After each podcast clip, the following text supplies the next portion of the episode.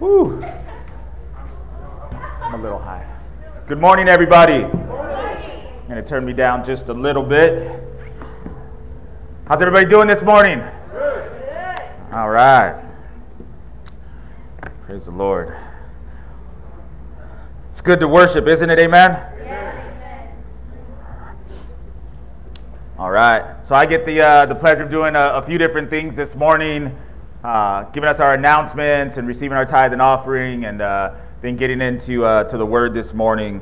So uh, we have our entrance into fall of uh, twenty twenty, and I, one of the reasons I get to do all this stuff this morning is uh, last week I didn't preach, and uh, we had a, a great message from from uh, Gary. Amen.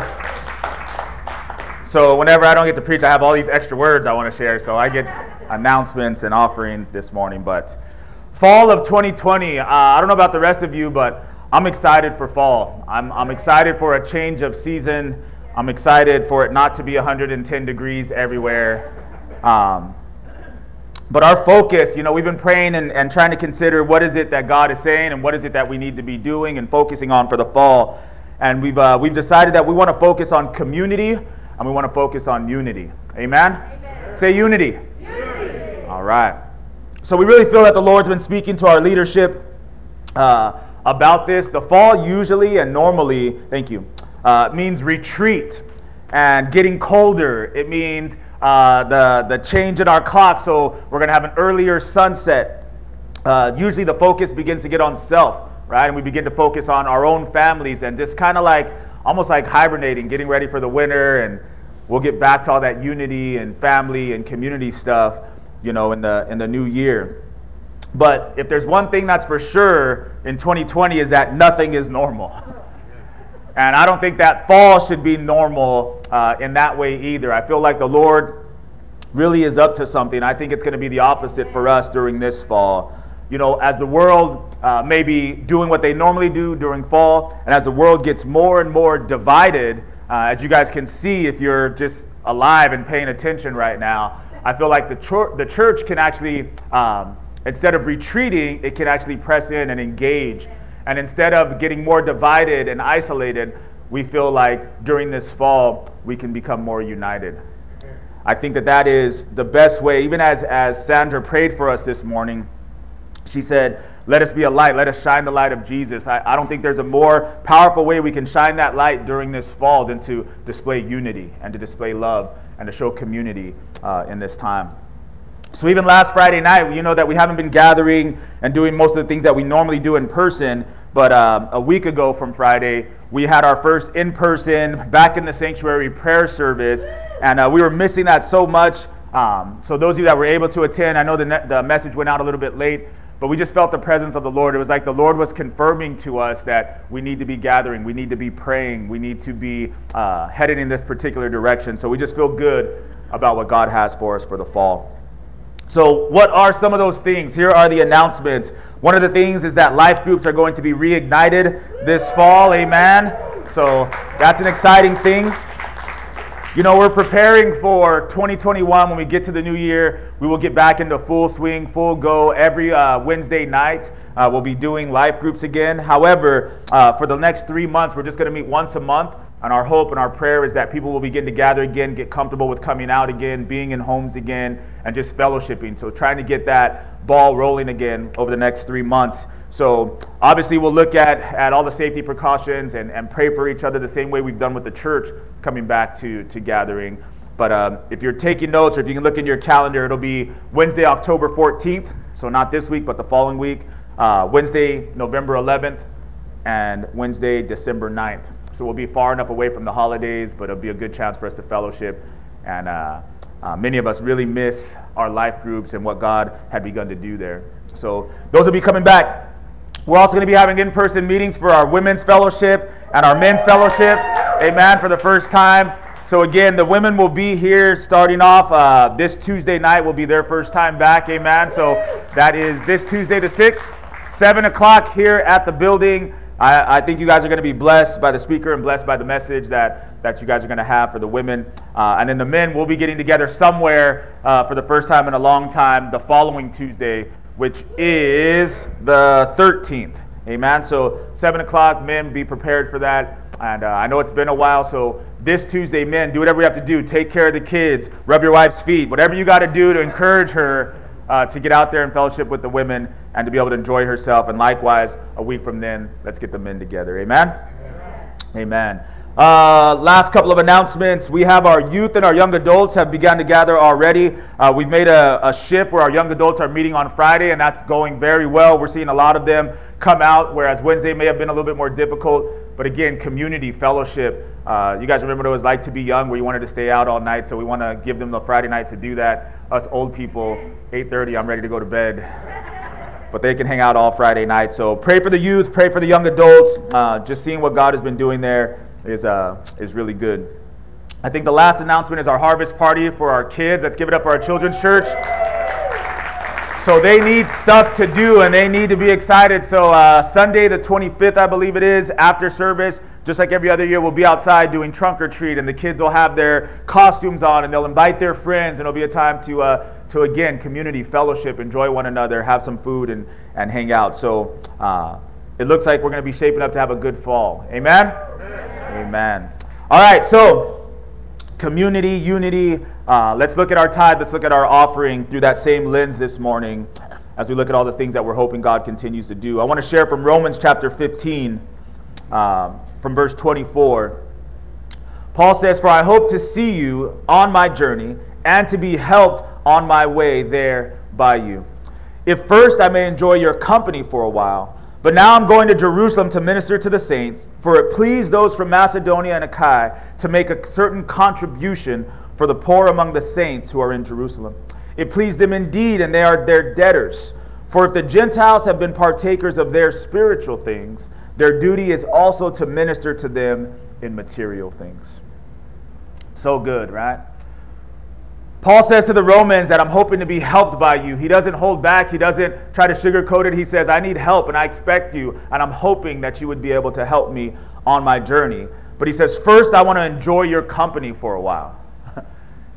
I don't just need your resources. I don't just need your support. I don't just want your help. I want fellowship. I want community. You know, that fellowship and community should lead to release and lead us to want to resource and to help people. Somebody say amen. Amen. Right? You have these friendships. You have these relationships. Many of us began to see that in our life groups where it was no longer uh, maybe the, the church as a whole saying this person has a need. Through the fellowship, through the community and dining together, people began to meet each other's needs and know in advance when somebody had a need.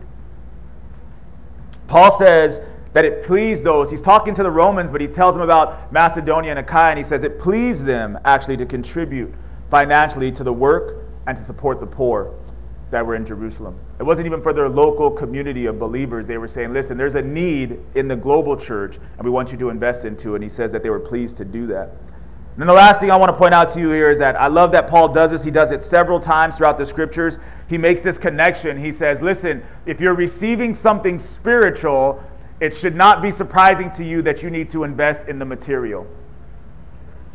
Paul says to these about these believers who are in Achaia and Macedonia, he says they recognize that they're receiving spiritually from the saints who are in Jerusalem, even though those saints are suffering, and then materially they're going to resource them and to help them and bless them. And I began to think about how the church is today. Not just our church, but I think all churches. And I think it's a question that we need to ask ourselves, and it's a, it's a connection that we need to consistently make. If you are receiving here, you should be giving here. If you're receiving spiritually, if God is ministering to you, if you're entering into worship, if you're receiving in our courses, if your kids are being taught, if you're um, taking part in what God is doing through evangelism and sidewalk sanctuary here, it should not be surprising to us that God expects us to contribute. Say amen. Amen. You can say it hurts. I don't like it, but it's okay. God's good. It's not, it's not my word. I think it's, it's his word where he says, listen, if you're receiving spiritually, we need to contribute materially. So God knows that sometimes we don't like these things, and God knows that sometimes, especially early on in our walk with him, these things are hard to understand and hard to digest. So instead of saying, you know, when you figure this out, um, go ahead and do it. He just makes it a commandment. He just says, you're going to do what I tell you to do because you're my sons and my daughters. And uh, it's proven to be fruitful, to be obedient. Amen? Amen. Amen. All right, so we're going to pray. We're going to pray over the fall. We're going to pray over the service this morning. And we're going to pray uh, over the resourcing and the contributions that are coming in. Amen? Amen? Amen. Lord, we thank you for another opportunity to come into your house. We thank you, Lord, that when uh, we were longing for community, when we were longing to gather, Lord, when we were longing for a physical touch and being in the presence, not only of you, but of our brothers and sisters, Lord, you've made a way when many of us thought there might not be a way, Lord God. We thank you that you believe in community, Lord God, that you are the triune Savior and Father and Spirit, Lord. We thank you that you're our greatest example, Lord. Help us this morning to receive your word. Help us this morning, Lord, to, to have those seeds of community and unity planted deep within the fertile soil of our hearts, Lord. And over these three months, over this season, Lord, would you help us to water it and tend to it, that it would truly bear the fruit that you've promised to us, Lord God. Lord, we thank you for an opportunity to contribute to the work that you're doing, Lord. Remind us, call to our remembrance, Lord, the ways that we are receiving spiritually here in this place, Lord God, the ways that we are receiving from your Spirit, Lord, as you minister to us and help us and encourage us and challenge us and convict us, Lord. Forgive us and extend grace to us, Lord God, and let us contribute from that place of gratitude and thanksgiving, Lord. Just have your hand upon this series, have your hand upon this word this morning, upon your sons and daughters. Give us ears that can hear and eyes that can see in this place. We love you and we thank you in the name of Jesus. Amen. Amen. Amen. Amen. All right. So we're kicking off our fall series um, with a journey through Philippians. Through Philippians. And uh, some of you probably got a notification uh, in your app, or you maybe saw it online, that we're going to be going into Philippians. And like I said, we've been talking about it and thinking about it and praying. Uh, you know, what would God have us to do? Uh, so we really feel, I really feel that uh, we're going to learn a lot, we're going to grow a lot, we're going to be challenged a lot, which I think is what God always does with his word. Amen. So what I want to do this morning, though, is kind of give us a bit of an introduction, kind of paint the picture for some of the things that we're going to be talking about, and uh, prepare us for, for the book of Philippians. So I want to touch on some of our goals and our hopes for the series, and I think Um, they definitely line up with what our goals are here as the way, this idea of community and unity during the fall. So one of the first goals and one of the first things I want you guys to be thinking about, and that we, I believe that we're going to see, is the church as community, right? The church is primarily connected physically. Right? We see each other every week, and we have these rhythms of worshiping together and talking to one another, caring for one another, praying together. That's one of the reasons why when we went through this season of COVID, the church really struggled, because it's one of the primary ways that God uses um, uh, just his, his design is for us to be in physical community with one another. Another reason why we're so excited to get back to, to life groups. But there's also times where the community is called to be separated or at a distance, and we should still be able to be effective um, and powerful during those seasons. So I think we're going to see that the church as community. We're going to look at Uh, the churches in Philippi, how Paul and Epaphroditus were sometimes there and at other times they were distant and writing letters like the book of Philippians. So think community. Another goal or some another area that we're going to focus on is uh, this idea of suffering does not always mean the absence of joy. All right? I think it's easy for us. I remember being in a life group over a year ago, and somebody was asking about joy. I forgot what book we were studying. And we were trying to describe what, what joy is, and we were explaining how joy is not the same as happiness. Happiness is a feeling. Happiness is an emotion. Happiness is something that sometimes you have and at other times you don't have. Jo- uh, joy is a state of being. You are in this place of joy, and it doesn't matter what your circumstances are, you can have joy. And this is something that the Lord um, offers to us, and he calls us to live in that place, that place of joy. So uh, I think we're going to see a lot of that as we go through this series. Another one is unity. Unity is not uniformity, where all believers look and talk and live exactly the same, right? We're not trying to make cookie-cutter Christians here. We're not trying to go through series that make us all look the same and think the same and act the same. That's not what unity is. That's uniformity, right? That's not God's design. If you just look around the world, you know that he wants diversity. He wants things to look different and operate different, speak different, think differently, right? So Um, but God does expect there to be unity through diversity. Not the kind of diversity that causes division, but a diversity that leads to unity. So I think we're going to see that in the book of Philippians, and we're going to be able to look around and, and ask ourselves, do we see that in our own relationships? Do we see that as a church? All right? Unity through diversity. A couple more, sacrifice and generosity. You know, in the Old, Tes- in the Old Testament, you had uh, circumcision, and circumcision identified you as part of the children of God, right? Culturally and, and uh, ethnically, people may have looked the same, but they would understand that those who are circumcised are the children of God, the seed of Abraham, and this was this mark upon them. In the New Testament, there are many ways that Christians are identified, but you'd be hard-pressed to find um, one more clear than this idea of sacrifice and generosity. If you think about Jesus, I mean, sacrifice, generosity, flowing out of the man. Amen? Amen. So I think we're going to see some of that in our series. And the last one is vision and purpose, some of our goals, some of the things that we want to see. Uh, having a clear and corporate collective vision um, allows for that diversity to flourish, right? If you don't have a vision, if you don't have a direction, if you don't have purpose of what is it that God wants to do in your church, what is it that God wants to do in your family, then all of that diversity uh, uh, can, can shoot you off in all these different directions. But if you understand, like, hey, this is where we're all trying to go, this is exactly where God is trying to take us as a body, then that diversity can flourish, right? And it allows joy to be constant. When you understand what God is doing, you're not so concerned with, hey, I'm in a season where I'm not very happy. You understand I can still have joy because God's given us a vision. God has given us purpose, right? We can we can deal with the change of seasons. And then I think vision and purpose also binds the community together, kind of like interlocking pieces, gives us strength and gives us stability, right? When you're bound to one another. We have a we have a common goal. We have a common vision. We have a common purpose. We're not just coming together on, on Sundays and being close to one another and then going on with our lives. No, this vision, all right, this purpose, God interlocks us where we're, we're connected spiritually no matter where we are throughout the week. So those are some of the goals. Those are some of the things, some of the, the big ideas I think that we're going to see and uh, that I hope take root in our in our hearts. So let's get started. I want to talk a little bit about Philippi. Uh, I want to give us some background, some context. I want to look at how the church seems to actually have been started. So I got a got a couple of pictures for you guys, just a little bit of the city. You guys can look it up yourself. Let's let's do the uh, the map so we can see where it actually is here. All right. So in the middle of the screen, at the very top, under Macedonia, it says Philippi. If you come down to the bottom right corner, you see Israel, you see Jerusalem, right? You would come up uh, through Asia. Uh, and across into Philippi. On the far left here, you've got Rome, you've got Italy, right? So it's kind of in the center uh, of the world at the time, of the Roman Empire. And we'll get into uh, to some of that, right? And Rome at this time, you can leave that one up for a minute. Um, Rome at this time is the center of the world, right?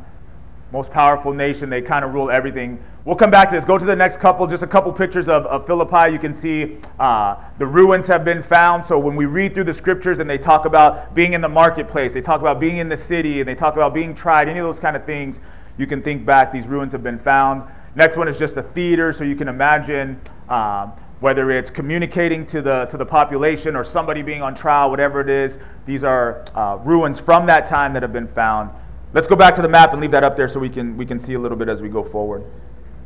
All right, so Philippi, the city of Philippi, was a Roman colony since forty-one B C. That's forty years or so before the birth of Christ, right? Long before he's born, the city was colonized. The people who lived there were Roman citizens, right? Even though they come from the Greek world. That was a big deal. That means that they, un- they were under Rome- Roman laws. Uh, it means that they had rights as Roman citizens that other places in the world didn't have. It means that they had military protection. It was a significant location. How many of you have heard the story that all roads lead to Rome? Anybody heard that before? Oh yeah, that's right.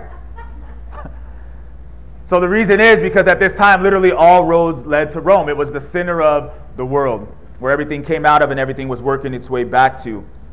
One of those major roads was called the Ignatian Way or Via Ignatia. It ran from Asia and the bottom down here up through Asia Minor into and across Philippi and then over to trying to get to Rome. And this major road, it went directly through Philippi. So the idea is when you're thinking about this city, it's not only um, a major port city, right, where the ships can come in and trade is taking place, very significant in the Roman Empire, but it's also a land road where people can literally get from all the way down in Jerusalem, across Greece, and then very close to a short boat ride around uh, to Rome.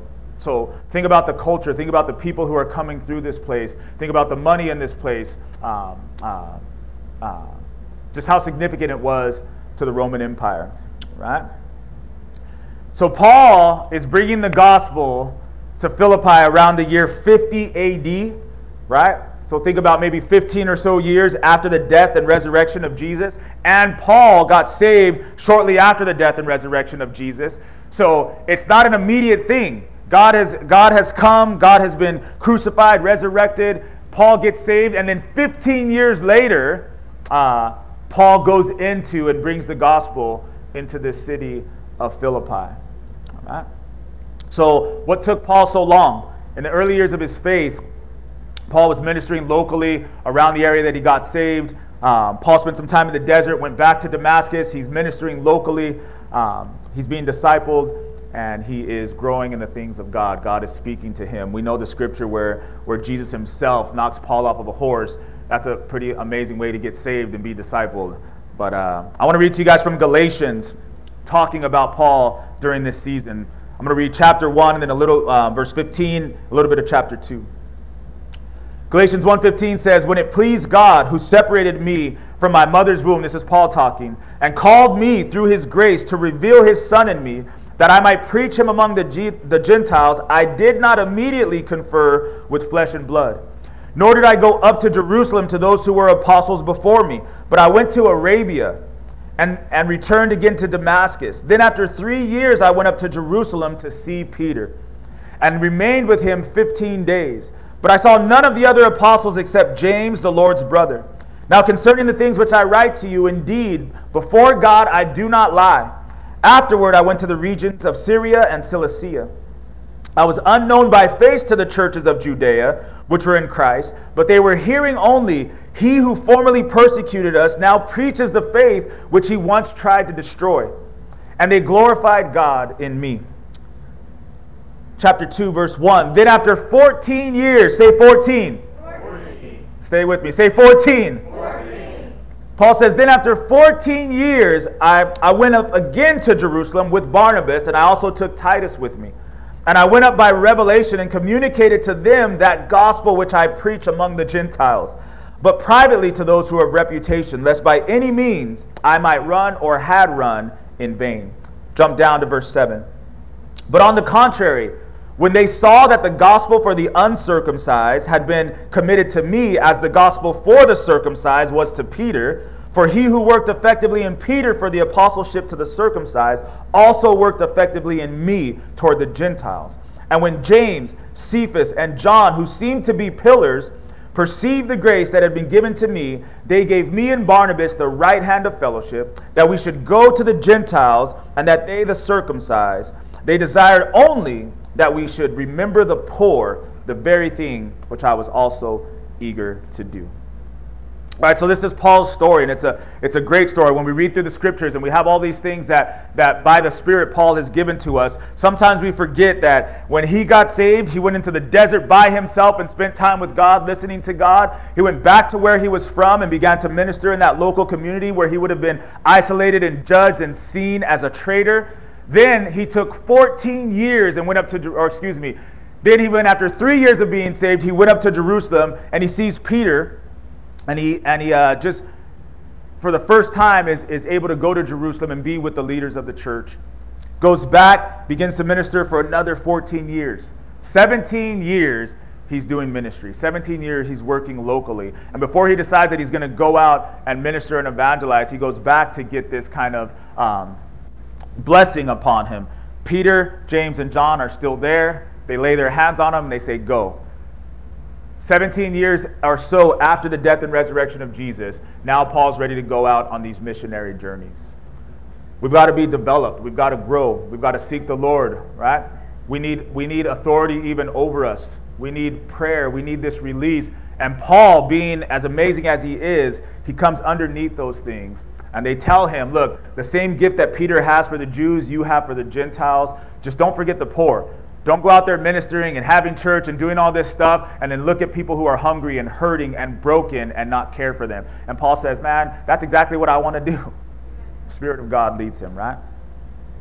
All right, so now we, now we have this picture. Paul takes off, and you can see from the map, we know the scriptures of all these different cities that he's going to, and eventually he's going to get to, to, uh, to Philippi. The book of Philippians is written around sixty A D, which means Paul gets this blessing after seventeen years and he goes out, and the book isn't written until ten years later. So he goes into these cities, he evangelizes, he ministers, and then at some later date, he actually writes these things that we're going to be reading after the church has been planted, after the church has grown and gone through some things like every other church has, right?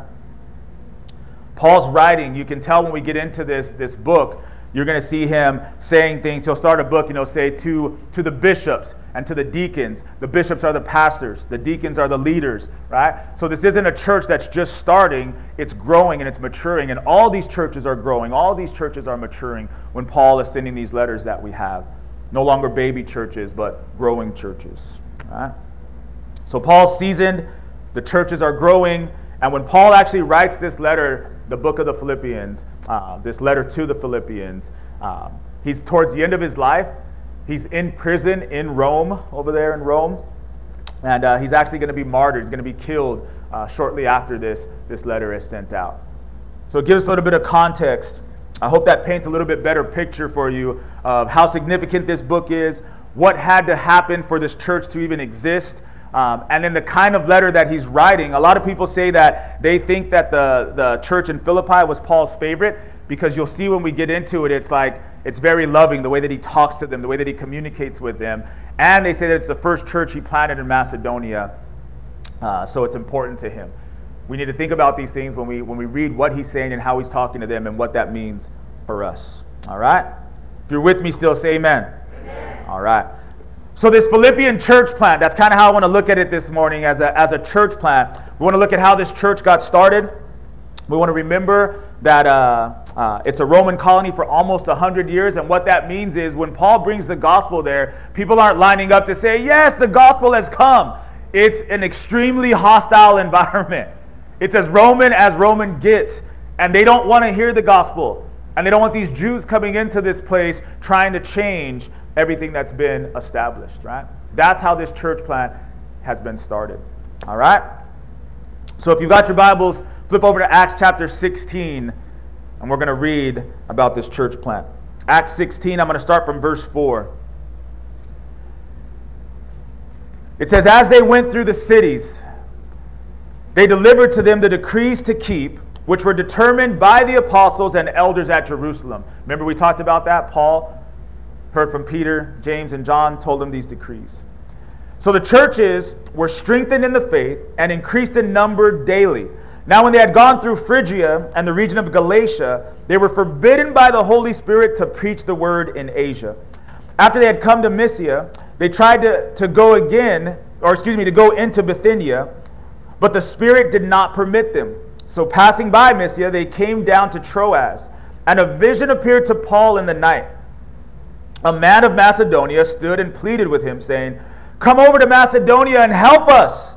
Now after he had seen the vision, immediately we sought to go to Macedonia, concluding that the Lord had called us to preach the gospel to them. Therefore, sailing from Troas, we ran a straight course to Samothrace. And the next day we came to Neapolis, and from there to Philippi, which is the foremost city of that part of Macedonia, and it's a colony. We were staying in the city for some days, and on the Sabbath day we went out of the city to the riverside, where prayer was customarily made. And we sat down and spoke to the women who met there. Now a certain woman named Lydia heard us. She was a seller of purple from the city of Thyatira, who worshipped God. The Lord opened her heart to heed the things spoken by Paul. And when she and her household were baptized, she begged us, saying, if you've judged me to be faithful to the Lord, come to my house and stay. So she persuaded us. Now it happened as we went to prayer that a certain slave girl, possessed with a spirit of divination, met us, who brought her masters much profit by fortune-telling. This girl followed Paul and us and cried out, saying, "These men are the servants of the Most High God, who proclaim to us the way of salvation." This she did for many days, but Paul, greatly annoyed, he turned aside and said to the spirit, "I command you in the name of Jesus Christ to come out of her." And he came out that very hour. But when her masters saw that their hope for profit was gone, they seized Paul and Silas and dragged them into the marketplace to the authorities. They brought them to the magistrates and said, "These men, being Jews, exceedingly trouble our city. And they teach customs which are not lawful for us, being Romans, to receive or observe." Then the multitude rose up together against them. The magistrates tore off their clothes and commanded them to be beaten with rods. And when they had laid many stripes on them, they threw them into prison, commanding the jailer to keep them securely. Having received such a charge, he put them into the inner prison and fastened their feet in the stocks. But at midnight, say midnight. midnight. But at midnight, Paul and Silas were praying and singing hymns to God, and the prisoners were listening to them. Suddenly there was a great earthquake, so that the foundations of the prison were shaken. Immediately all the doors were open and everyone's chains were loosed.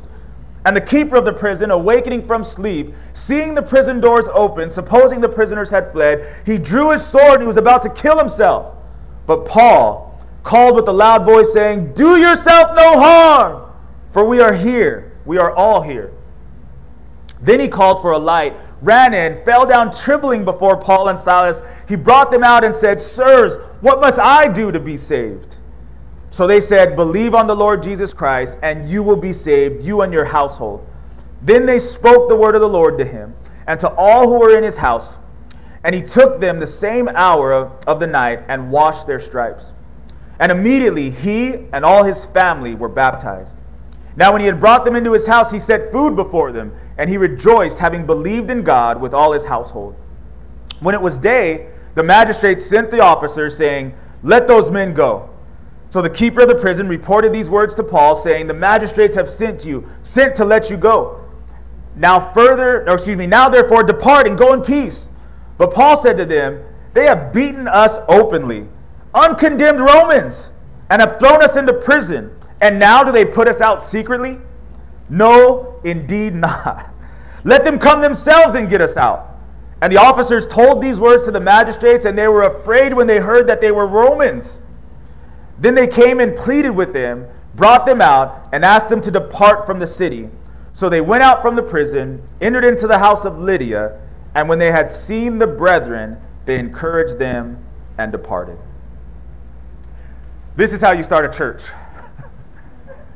This is the Philippians, this is the Philippi church plant and how it got started and the things that God was doing.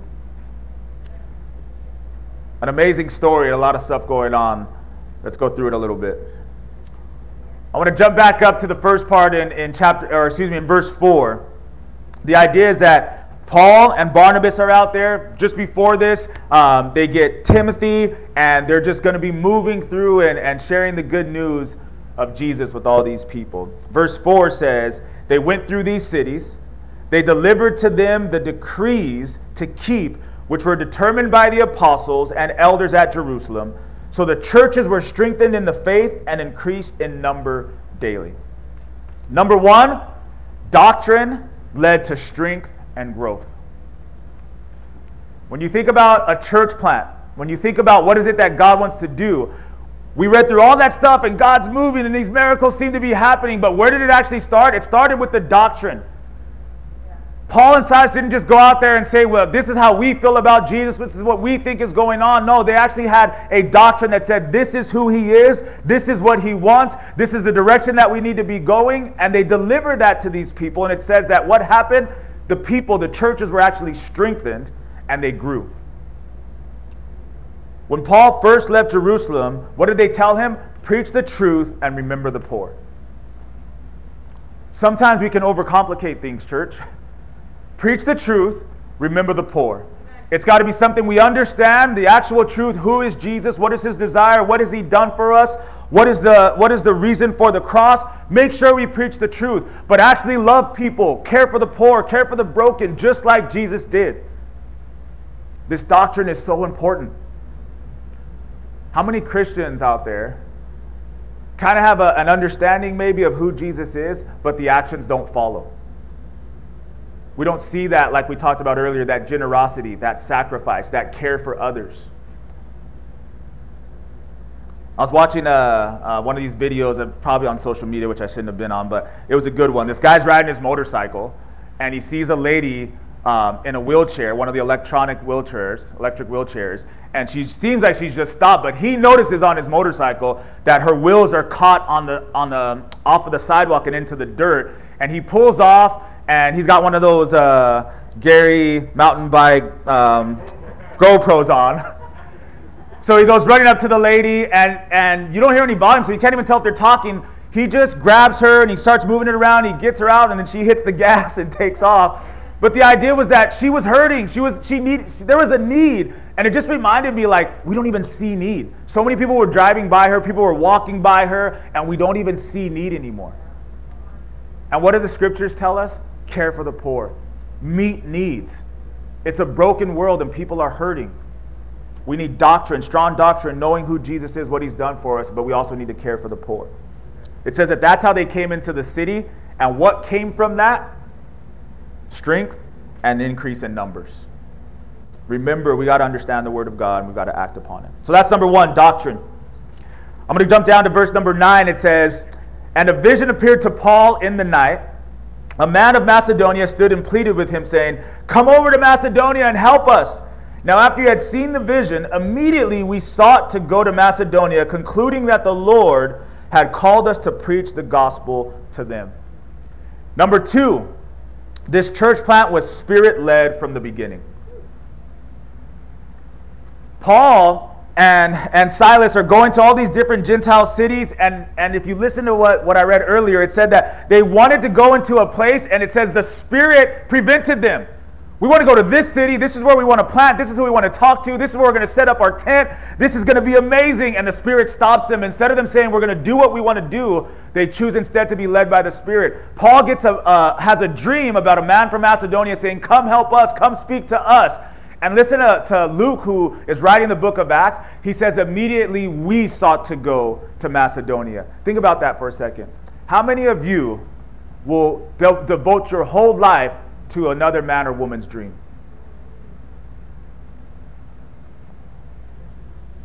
Most of us would say, oh, when the Lord gives me the same dream, Paul, I'm down. Paul gets a dream. He wakes up. I'm sure he tells Timothy, he tells, he tells Luke, hey, look, God showed me last night. This guy was in Macedonia, and he said, come preach the gospel to us. Let's go.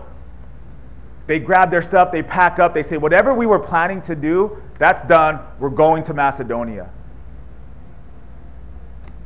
If you're going to be a part of the kingdom of God, if you're going to be a part of the church of God, you have to be willing to be led by the Spirit. And if you read through the scriptures of God, that leading and that prompting doesn't always come directly to you. That's tough. Somebody say amen. Amen.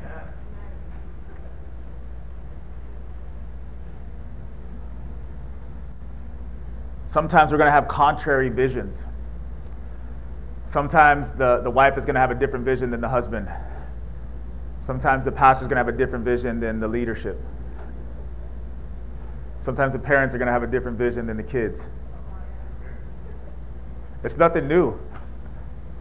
But man, follow, follow the path and see the fruitfulness. Amen. Here we are. Here we are going into this book of, of Philippians, words that have changed The, the course of all of history, right? And these people got to be a part of it because they listened to Paul, they followed Paul, and Paul followed the prompting of the Spirit in a dream. I'm going to move on, but one thing I also want to tell you guys is be prayerful, and when God does give you a dream, pray through it when you wake up. How many of you, you have dreams, and like, like it was so vivid, and then within about three minutes of being wake up, you completely forgot everything that you dreamed about? Isn't that so frustrating? Wake up, maybe take some notes. Write down what it was. One of the things I've been talking to Mary about, there's been several times where she's told me, oh, I had this dream about this person. Within two or three days, we get a call saying this happened or that happened. I'm like, babe, you should have called. Text them, do something, just engage in some type of conversation. We don't have to think that we're all prophets and say, thus saith the Lord in my dream last night. He told me to call you and tell you to quit your job and move to Japan. We don't have to do all that, but just, just maybe call them and say, hey, how are you doing? Is there anything going on with you? I had a dream about you last night. And we'll see what God begins to do. I wonder what would have happened if Paul woke up and he didn't say anything about this dream. Where we would be, where this church would be that may not have been planted. So this church is Spirit-led from the beginning. Let's go down to verse number thirteen. It says, and on the Sabbath day, we went out of the city to the riverside, where prayer was customarily made. We sat down and spoke to the women who met there. Now a certain woman named Lydia heard us. She was a seller of purple from the city of Thyatira, who worshiped God. The Lord opened her heart to heed the things spoken by Paul. And when she and her household were baptized, she begged us, saying, if you have judged me to be faithful to the Lord, come to my house and stay. So she persuaded us. Number three, praying women were at the foundation of the move of God. Like ground level, at the beginning. It wasn't a group of men like saying, we want the gospel and how can we be used? We're going to lead our families. We're going to serve God. It was a bunch of women praying. I told you about this being a, a Roman colony and having these, these, uh, uh, this culture. So they couldn't even pray in the city. They had to leave the city, go outside the gates of the city, and get down by the river where they could pray. And they were willing to do it. Some of us won't even come to a prayer meeting. Some of us won't come to a women's meeting. And we wonder why God is not speaking to us and moving and bringing these divine appointments like this particular one. Women have always been at the forefront of the move of God. Women, for some reason, typically have this sensitivity and this desire to get into the presence of God in a way that's different than men. We need to acknowledge that. We need to celebrate it. Men, we need to be challenged by it. But women, you need to embrace it and, and enter into it, pursue it. We always talk about, or I always feel this way about Adam and Eve. I love the story because it says that, yeah, he took Adam's rib, but then he went off, and it seemed to be this personal and intimate time with Eve before he brought her back to Adam. And I think that there's something about that moment or that season or that that space, that time that women can still enter into this, this one-on-one time with God in a unique way. So these women have to go out of the city. They're, they're, they're praying. But it says that uh, that Paul comes. They, it's the Sabbath. They're like, hey, we want to worship. We want to pray. And they also find themselves outside of the city, gathered by this river where people are offering prayer. Right? So that takes me to number four. Lydia believed in God, but she received the word from Paul that actually led to her salvation and the salvation of others, and it led to their baptisms. So believe and receive. Right? So she's already, it says, trying to worship. It says that she believes. She's leaving the city. She's like, I want to pursue God. But why is it that the scripture tells us that she had to receive the words that were given by uh, Paul? Many of us, even as, as jacked up as we were, we would say that, hey, we had some kind of spirituality. Every now and then when we were acting a fool, there was some kind of conviction. There was this idea that there's a greater power. How many of you right now have friends and family that say, like, I serve a higher power. I know that there's a higher power. There's a spiritual something out there. There's something bigger than us, but they won't call him Jesus. They won't call him God, and they will not surrender to him. It's almost like that's the picture that's painted here where they're saying, you know what? I don't know about Rome, and I don't know about the gods that they're serving here, but I, I feel something. Let's, let's get down by this river. Let's begin to pray. Let's seek this God, whoever he may be. And what happens? Paul comes in to give clarity. Doctrine. Not just spirituality, but let me tell you about Jesus, the only one who saves. What I love about Lydia is that you get this idea that she believed and that she was already kind of pursuing God or seeking God, but she was humble enough to receive the word that Paul brought to her, and that's what actually led to salvation and baptism. It says for her and her whole family. Baptism happened quick here. I'm sure that it, it, it happened quick, but at the same time, it was well understood. We know Paul. He didn't just say, let me throw you into some water. He explained to her why you need to be baptized, what it really means to be a follower of Jesus. And then she responded to that.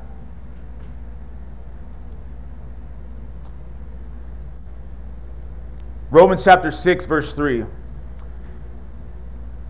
Paul has this, this communication about what it means to be baptized, what it means to truly become a believer.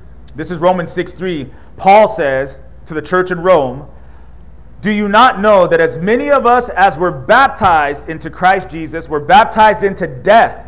That just as Christ was raised from the dead by the glory of the Father, even so we also should walk in newness of life. For if we have been united together in the likeness of his death, certainly we also shall be in the likeness of his resurrection." Paul's writing this to the Romans, to the church in Rome, but we have to believe that this is exactly what he's telling Lydia and these other women and their families when he meets them by this river. They came out to pray. They understand that there's a God, but, but Paul comes in and he says, no, I want to tell you about Jesus. I want to tell you about salvation. I want to tell you, you even see it here. He says that uh, not only into his death, but into his resurrection. Listen, Lydia, you've got to completely die. You've got to be baptized with Jesus into his death, and then you'll be raised in newness of life. Part of this resurrection. Let me tell you about the resurrection. I can see Paul there just preaching it. It's nothing new to him. We said that he's already been saved for almost twenty years and preaching this message locally when he rolls up on these women at this river outside of Philippi. So she didn't just believe, she believed and she received the truth. And what happens? She's immediately baptized. Some of us need to get baptized. Some of us need to understand, like, we've got the doctrine, we know the truth, we know who Jesus is, we believe, but we've got to go all in. She thought maybe she was just coming out to go to the river to pray like she had been doing for God knows how long. But on this day, something changed. She received something different. She responded to it. And then she got baptized and she went home and told her family. They received the truth and they got baptized. Why is it that we don't follow this example of what God has done and wants to continue to do? We often lead ourselves. We believe, but we don't receive the word. I'm not ready for baptism. I'm not ready to go all in. I don't really want to try to lead my family in this direction. I kind of want to let them make their own decisions. What are we talking about?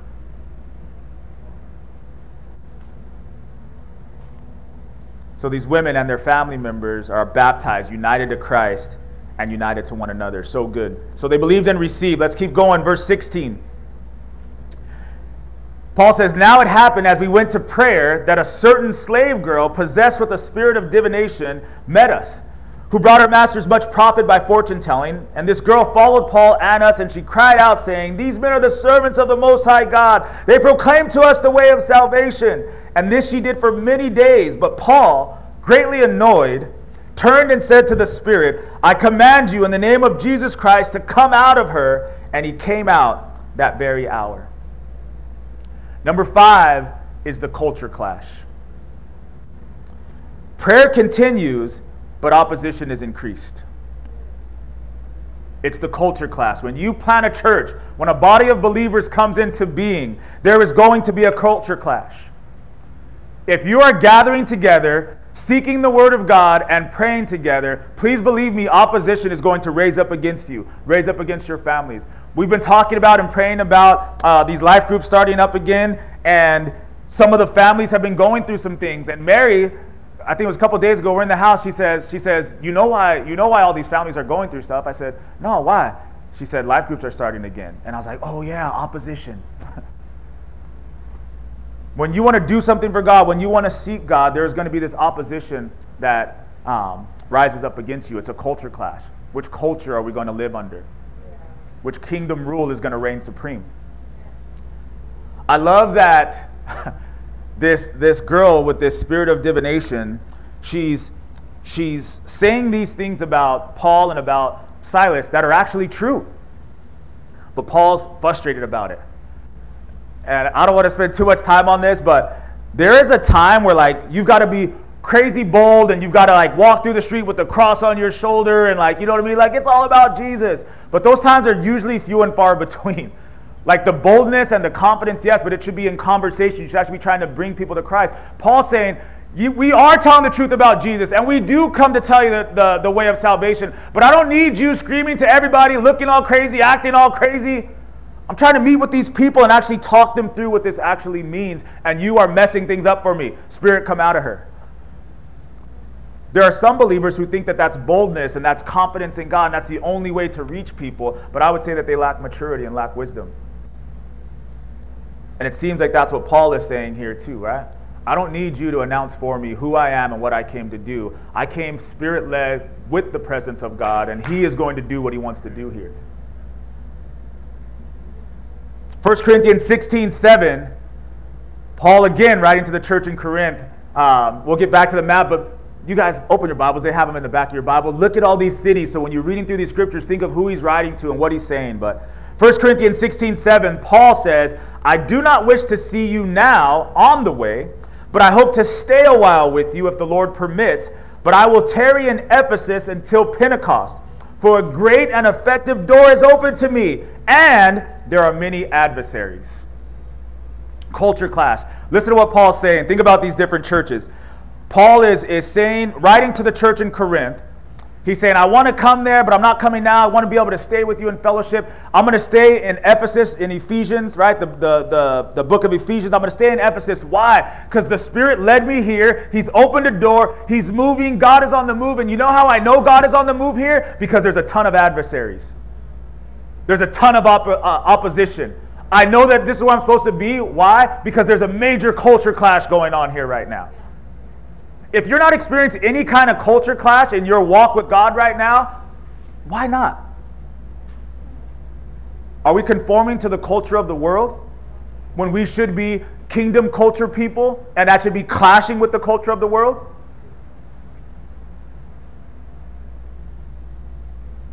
Paul says this is part of what it means to be part of the body of God, the, part, the body of Christ. A true church is to be experiencing a culture clash. We see the same thing here uh, in Philippi. In many of the Roman cities, they had prophetesses, right? So if you read through your scriptures, that shouldn't be surprising to us. Um, even in the kingdom of God, God has prophetesses, prophets and prophetesses, men and women who prophesy, who hear from God, uh, know the word of God, have been spoken to and given visions from God, and then they share those with the people of God, right?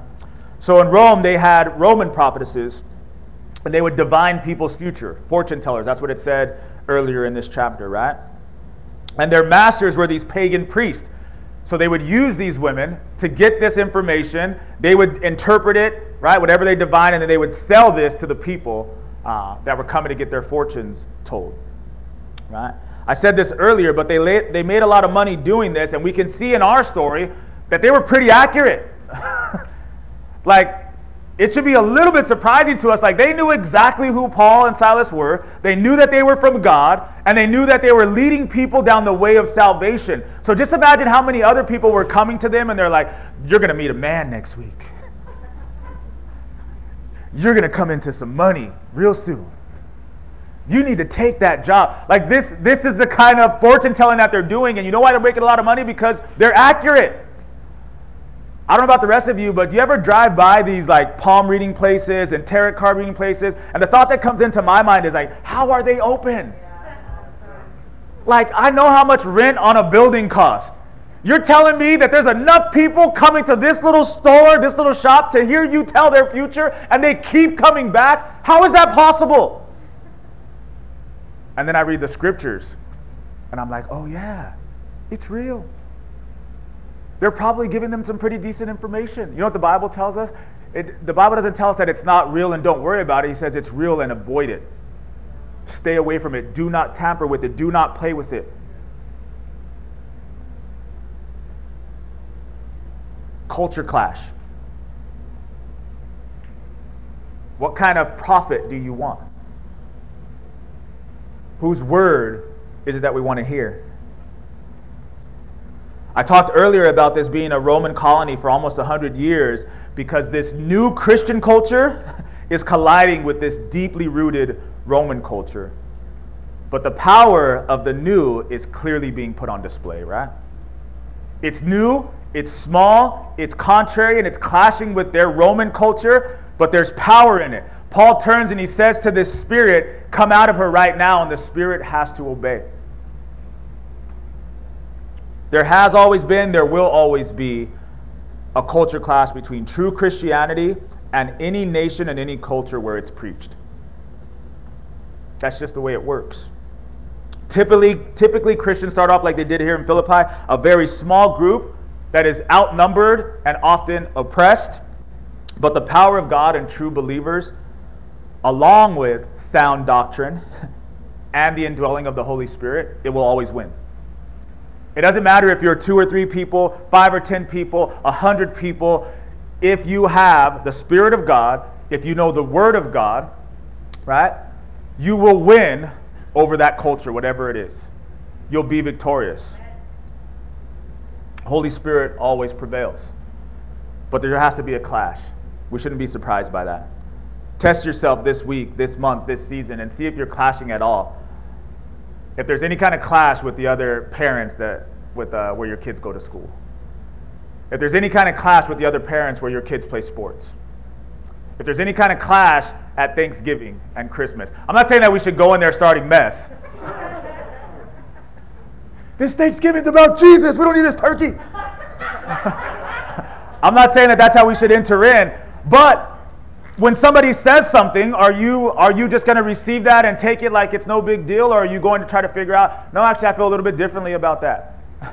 No, actually, you know what I believe. Why is it that people in the world are so quick to tell everybody what they believe and how they think and why they feel the way that they feel, and Christians are sitting silently, no culture clash?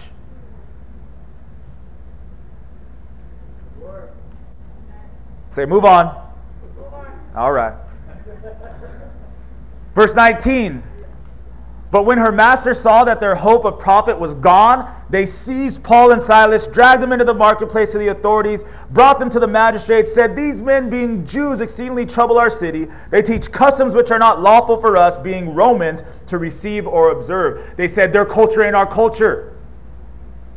They're, ta- they're talking to us about all this Jewish stuff and this God that they have. They're disturbing the peace. Uh, read through and studied some of this stuff. What they actually tried to charge them with was disturbing the peace. Man, some Christians should be in trouble for disturbing the peace, the status quo. The multitude rose up together against them. The magistrates tore their clothes, commanded them to be beaten with rods. Verse twenty-three, when they had laid many stripes on them, they threw them into prison, commanding the jailer to keep them securely. Having received such a charge, he put them into the inner prison, fastened their feet in stocks. But at midnight, Paul and Silas were praying and singing hymns to God, and the prisoners were listening to them. Suddenly there was a great earthquake, so that the foundations of the prison were shaken. Immediately all the doors were open. Everyone's chains were loose. The keeper of the prison, awaking from sleep, seeing the prison doors open, supposing the prisoners had fled, he drew his sword. He's about to kill himself, and Paul called with a loud voice, saying, do yourself no harm, for we are all here. He called for a light, ran in, fell down trembling before Paul and Silas. He brought them out and said, sirs, what must I do to be saved? So they said, believe on the Lord Jesus Christ. You will be saved, you and your household. Then they spoke the word of the Lord to him and to all who were in the house, or in his house. And he took them the same hour of the night, washed their stripes. Immediately he and all his family were baptized. Now when he had brought them into the house, he set food before them. He rejoiced, having believed in God with all his household. Number six, worship. Yeah. Worship. What a church plant. Worship. Worship declares and stirs up joy. Let me say that again. Worship declares and stirs up joy. This morning I had to open my, my notes back up and, and write some stuff at this point, because we were in worship and I was like, it's happening. This is my notes. I know we're going to be talking about this, but I'm experiencing it. It's not just doctrine and knowledge. It's actual lived out experience. Worship stirs up joy. It declares that you're a man or woman of joy. We sang earlier, I raise a, I'll raise a hallelujah, for my weapon is a melody. Think about Paul and Silas in prison, and they didn't, that, this song wasn't written yet, but they might have got a prophetic word, and they were in there talking about, I'll raise a hallelujah. My weapon is a melody. Can you imagine them? They have joy, and these other prisoners are listening like, what is wrong with these dudes? Don't they know we're in prison?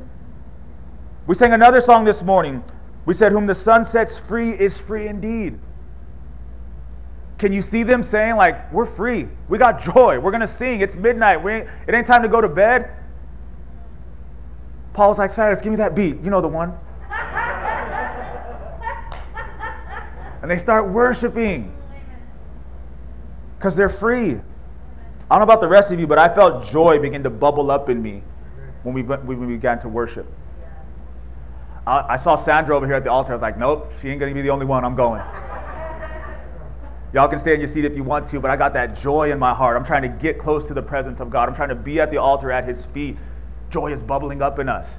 This ain't something we just talk about. This is the scripture. This is what it means to be a son or daughter of God. We worship. Paul and Silas are not worshiping because they're happy. Somebody say amen. Amen. They're worshiping because they know God, and to know God is to be in a state of freedom, to be in a state of joy.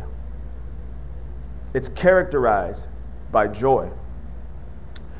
If you're the type of person that worships when you're happy and then you don't sing and you don't move when you're sad, you're missing what, what joy or what worship actually is and what's available to you in worship.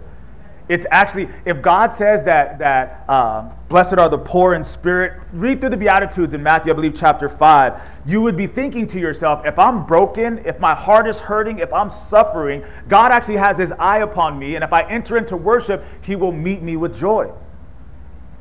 We should be worshiping more so when we're hurting and broken and in prison like Paul and Silas are, with high expectations of being reminded and stirring up joy within ourselves. Joy can also be uh, characterized by a peace that surpasses understanding. How many of you have heard that scripture before? A peace that surpasses understanding. I want you to think about it like this now. The people who are there watching uh, and listening to Paul and Silas, that's where they're at. We don't understand why these people, these men have peace and why these men have joy, because it's a peace that surpasses understanding.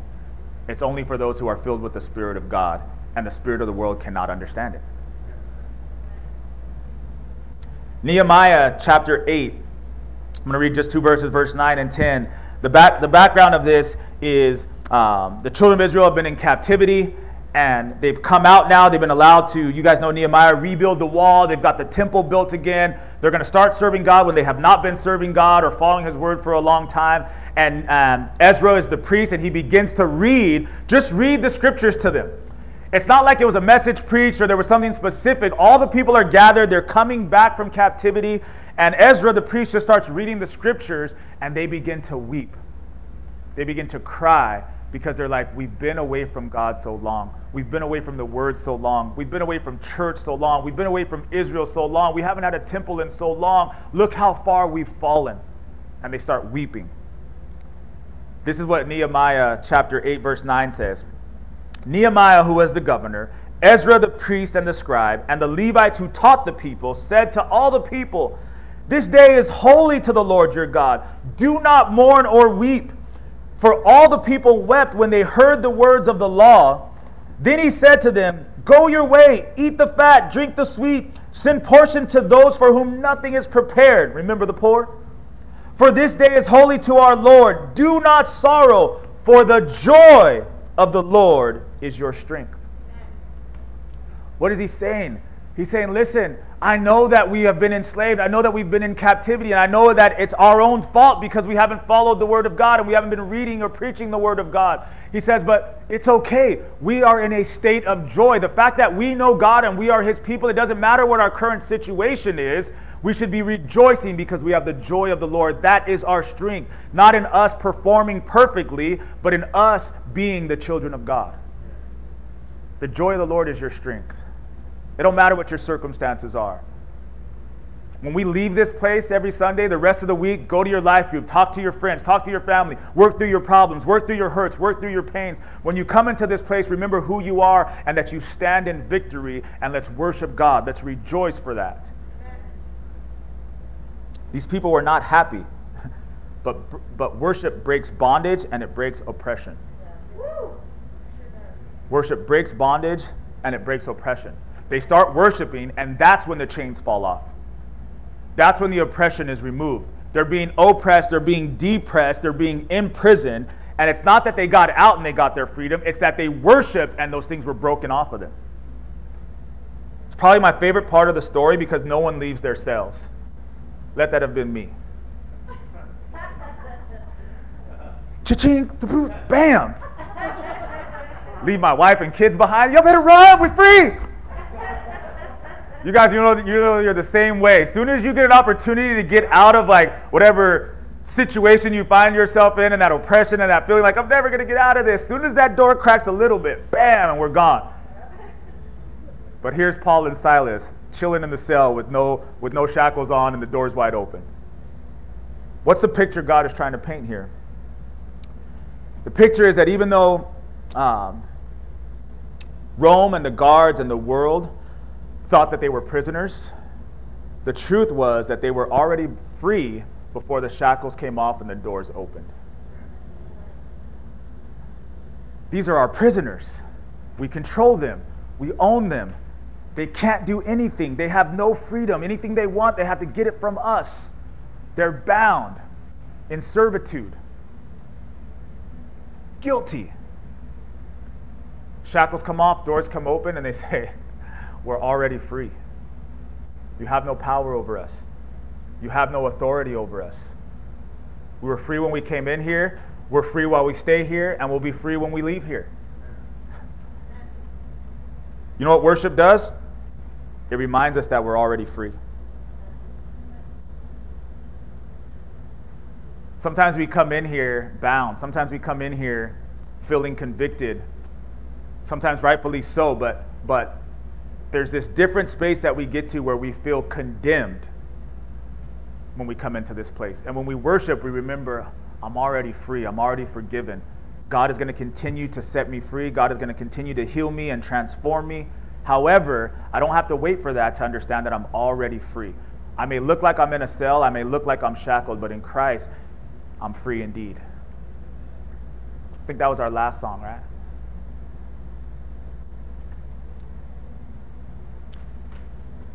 Number seven, seeking sinners and regular sinners got saved. There's two different types of sinners, apparently. Seeking sinners and regular sinners got saved in our story here. If you go back to Lydia and her friends, her family, they were seeking, already believing that there was God and that they needed to somehow reach him and find him and pray to him, right? But she still needed Jesus. And when she received him, that's when she was actually saved and baptized. But she was a seeker.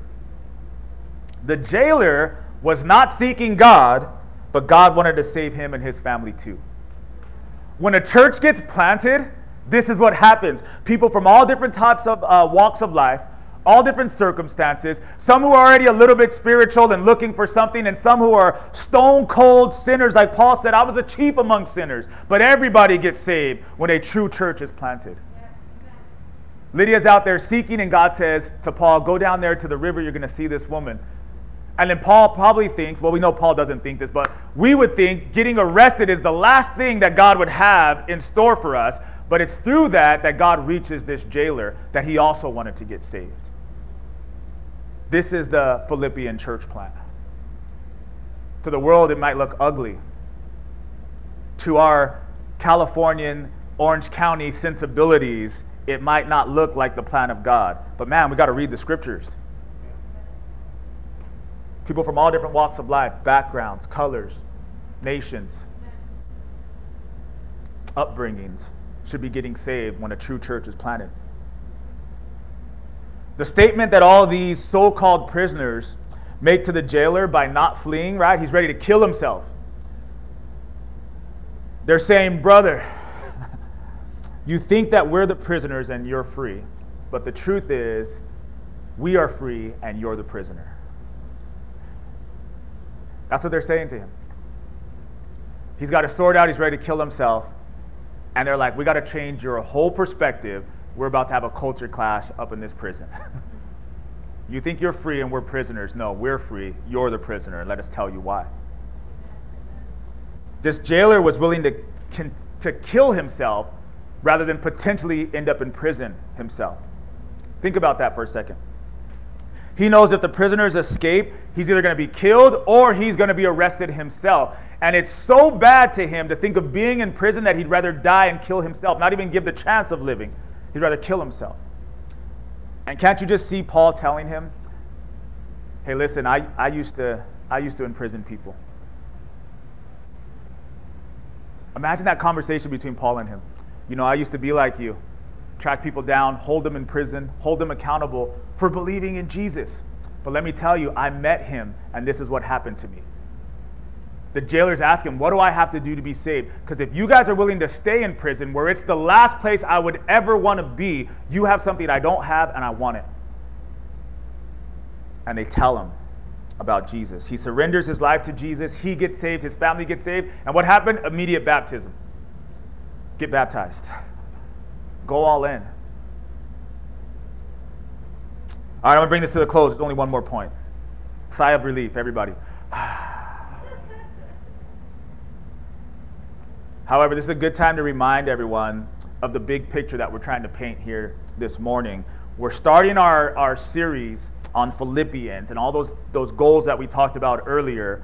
But I want you to see who these people are and what this church actually is, uh, who Paul is to this church, who this church is to Paul, how it was birthed. People come into the church now and they don't remember and they don't have any context for Mary and I meeting in our house with non-believers for a long time. They don't have any context for us uh, renting a space from another church down the street, and it was their children's church room, so I'm trying to preach and I have these giant cartoon kids behind me everywhere. Outreaching and evangelizing and talking to people on the street. I think when we when we get a little bit of that context, we don't need a, a full history lesson about our church and, and Mary and I, but a little bit of that context helps us understand what you're hearing today. So when we read through Philippians, a little bit of this context helps us understand why Paul was saying what he was saying, where it's coming from, how they would have received it, and why it's so important. So this church, remember, big picture, it was birthed by a spirit-led entry into the city of Philippi. It was birthed with a priority of sound doctrine. Like, we're going to go in there and, and preach the truth, no matter if they want to hear it or not. It was birthed by praying women. I, I'm trying to think back, but I don't really need to think to last Friday. We were outnumbered. The men were outnumbered by women because we're always outnumbered by the women at prayer. I'm not even going to be mad about it anymore. I'm just going to start calling you guys Lydia. Pray, pray, please pray. Salvations and baptisms of people from all walks of life in this church. That's how it was birthed. We're talking about the first few days here. It was birthed with casting out of demons. Don't be afraid of that. There's no, there's no gray area. I'm sorry if you've never heard this before, but there's no gray area. There is the Spirit of God, and then there's the spirit of the enemy. If we are doing things that are, that are evil, it is by the spirits of evil. Demons and the devil.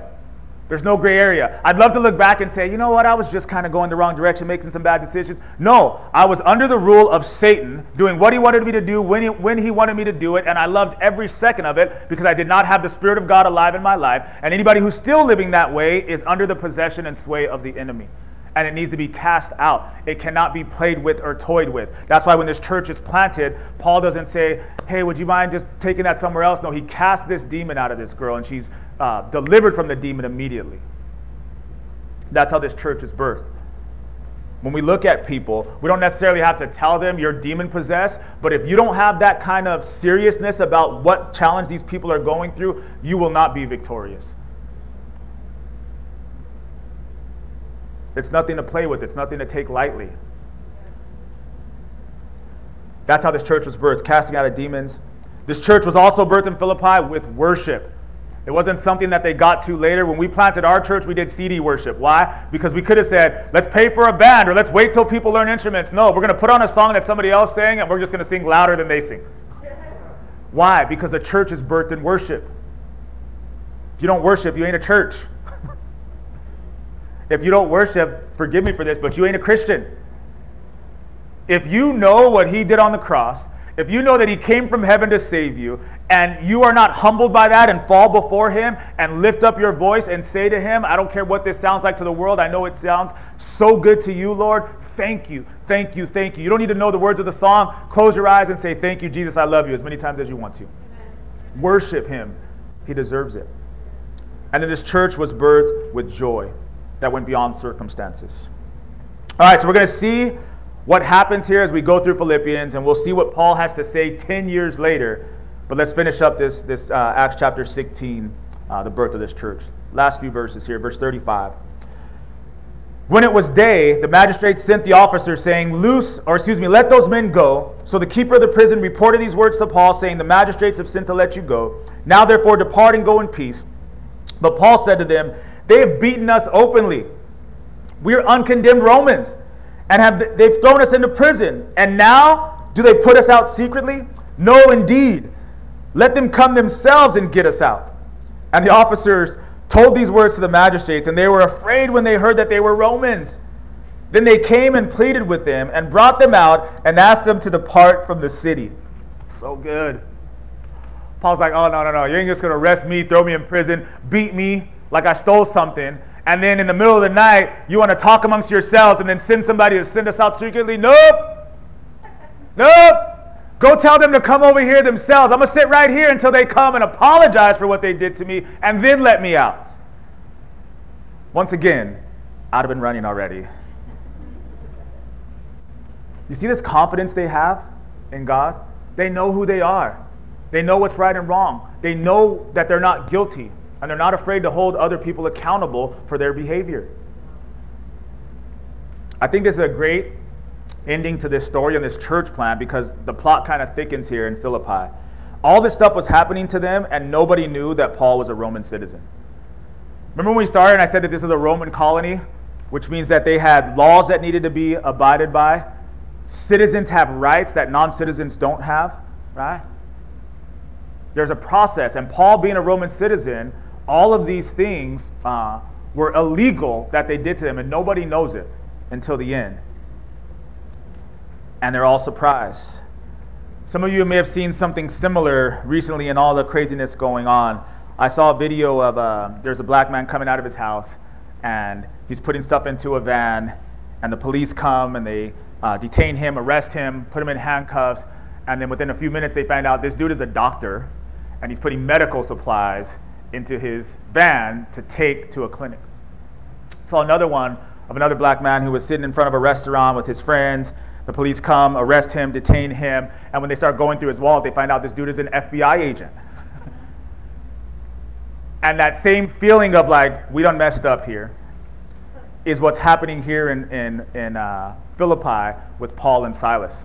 They think that these are just regular Jews from some other city and nobody's going to care and it's not going to be a big deal. And when they say, we are Roman citizens, we have rights that you have violated, the magistrates and the leaders, they don't just say, no big deal. They come running to the prison. We're sorry. Please just leave. Don't take this any further.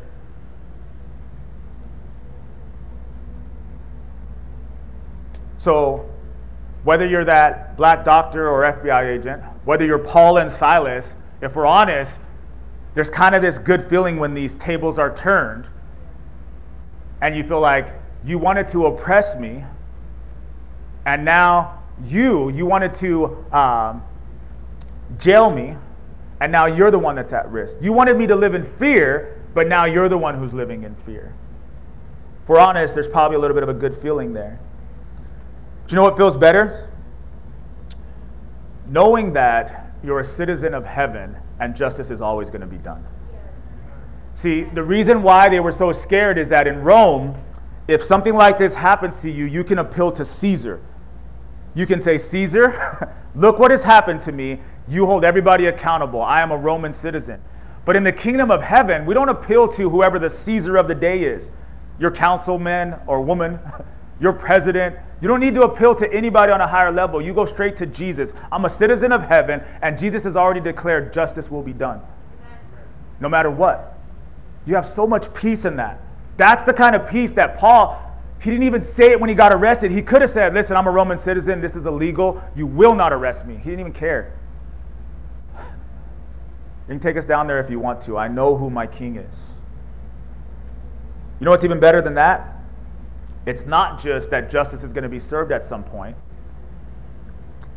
Real believers, real citizens of the kingdom of heaven, they want to see their oppressors become their brothers and their sisters. They want to see those who are trying to inflict fear not have to live in fear themselves, but to be delivered, right? That's what Paul wants. He goes into that place and he sees it actually happen. The jailer becomes his brother. The jailer's friends and family get saved. Paul understood this.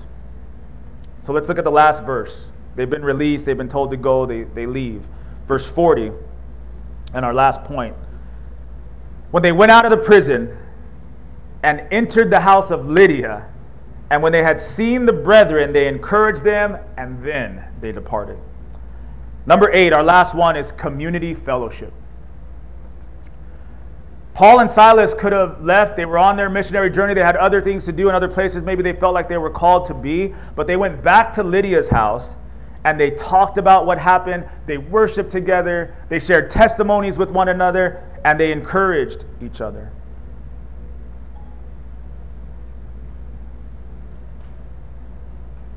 Community fellowship is so important. When a church is planted, it's not just about one and done. It's not just about, hey, did we give them the doctrine and they go on about their business? They were all connected already, right? This, this jailer that got saved, you know what church he became a part of? The one at Lydia's house.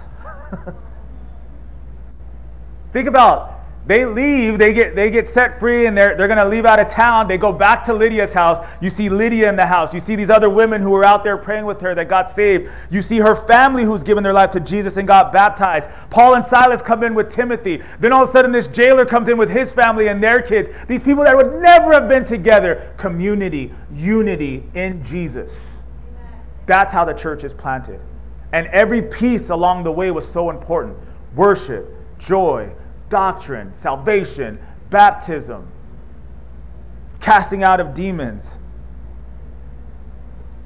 And where does that come from?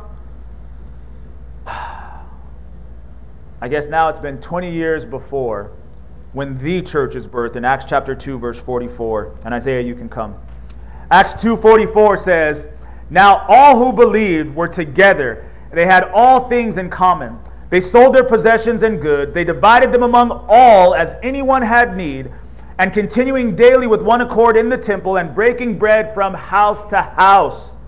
They ate their food with gladness and simplicity of heart, praising God and having favor with all the people. And the Lord added to the church daily those who were being saved. twenty years later, after this day of Pentecost, right? Which is uh, forty-nine days after Jesus ascends. The Holy Spirit comes. The church is birthed. Right? twenty years later, here's Paul in Philippi talking to these ladies, and another church is birthed. And they broke bread from house to house. They continued in the doctrine. They shared with one another and met each other's deeds. You know what it must have been like for that, that uh, Philippian jailer who became a Christian and was beginning to meet with this group of people? You know how many friends he lost? Probably lost his job. Probably lost everything. You know who was supporting him? Lydia. You know who was protecting Lydia and the, and the rest of the church? That jailer. You see how it works? See how the kingdom continues to grow? Having everything in common, making sure that no one has a need, and God bringing diversity but creating unity. What was church for you before you came in here today? I hope it's more than it was now. I hope the vision is more clear. I hope we're excited to get into the rest of Philippians. I say the rest. We haven't even started yet. Next week, Philippians chapter one, we're going to get into it. But now we know about this church. Planted this many years, almost twenty years after the death and resurrection of Jesus. But the work is still going forward. We understand that this letter we're about to go into was written even another ten years after that to this church that started with a few believers with faith and has grown into something in multiple locations with some history and some maturity and some longevity. That's how the first church was planted. That's how the church in Philippi was planted. That's how the way in Berea was planted. Let's stand.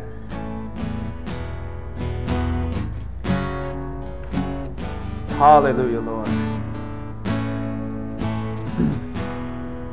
We're going to pray first and foremost for salvation. So would you guys just close your eyes for a second? One of the reasons we ask you to close your eyes, many of you have experienced this where there's something about it. Whether we bow our heads, close our eyes, we drop down to our knees, there's something about what we do physically that has a spiritual impact. I shared with the church one time that uh, reading the book, and it talked about we know that we're in space. We know that we're in time. We know that, you know, when our eyes are open, we can see the person next to us. We can see the stage, or we can see something in it, and it gives us a point of reference for where they are and where we are, and it kind of roots us or grounds us in this physical world. But when we close our eyes, we could be anywhere. We could be at the very throne of God. We could be at the feet of Jesus. Because the only point of reference we have is what's going on inside of us, in our hearts and in our minds, in our souls, in our spirits. So as we close our eyes, I want you to picture yourself in the presence of Jesus. Every time a church has been planted or the work of God is moving forward, it's because somebody who knows Jesus has brought that truth to people who don't know him yet. And there's differing degrees. There's, there's women like Lydia who have a spirituality, understand God, want to worship him, want to seek him, but they still don't have Jesus. So they're not saved. They're not baptized. They're not part of the family of God. There's others like many of us, myself included, who were so far from God, working for the enemy, maybe like this jailer. But the same thing happens. The truth of God comes. The word of God comes. And they receive it and they respond to it. And that's how they enter into the kingdom. If you're here in this place, the heads are bowed, the eyes are closed. We're, we're envisioning ourselves in the presence of Jesus. He says, where two or more are gathered, there he is in the midst. He's in this place. He's close to you. He's not far. He's been seeking you. You may have thought that you came into this place like Lydia, coming to worship and coming to pray. You may know in your heart that, like the jailer, you're far from God, but he comes to you.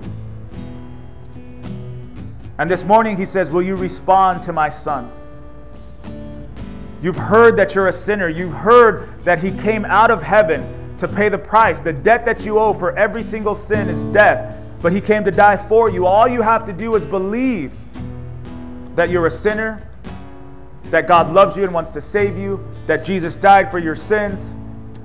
The confirmation is that he rose from the dead, and he says that he will confirm that for you when you respond by sending his Holy Spirit to live in your heart. You won't have to trust me or anybody else. You will know that something is inside of you that was not there before, but you've got to ask. You've got to repent. You've got to say, I want to be saved. So our heads are bowed, our eyes are closed. If that's you, a little bit of spirituality, maybe like Lydia, or you know that you're just in sin, like me, like that jailer, would you raise your hand if you want to respond to Jesus? They responded, they were saved.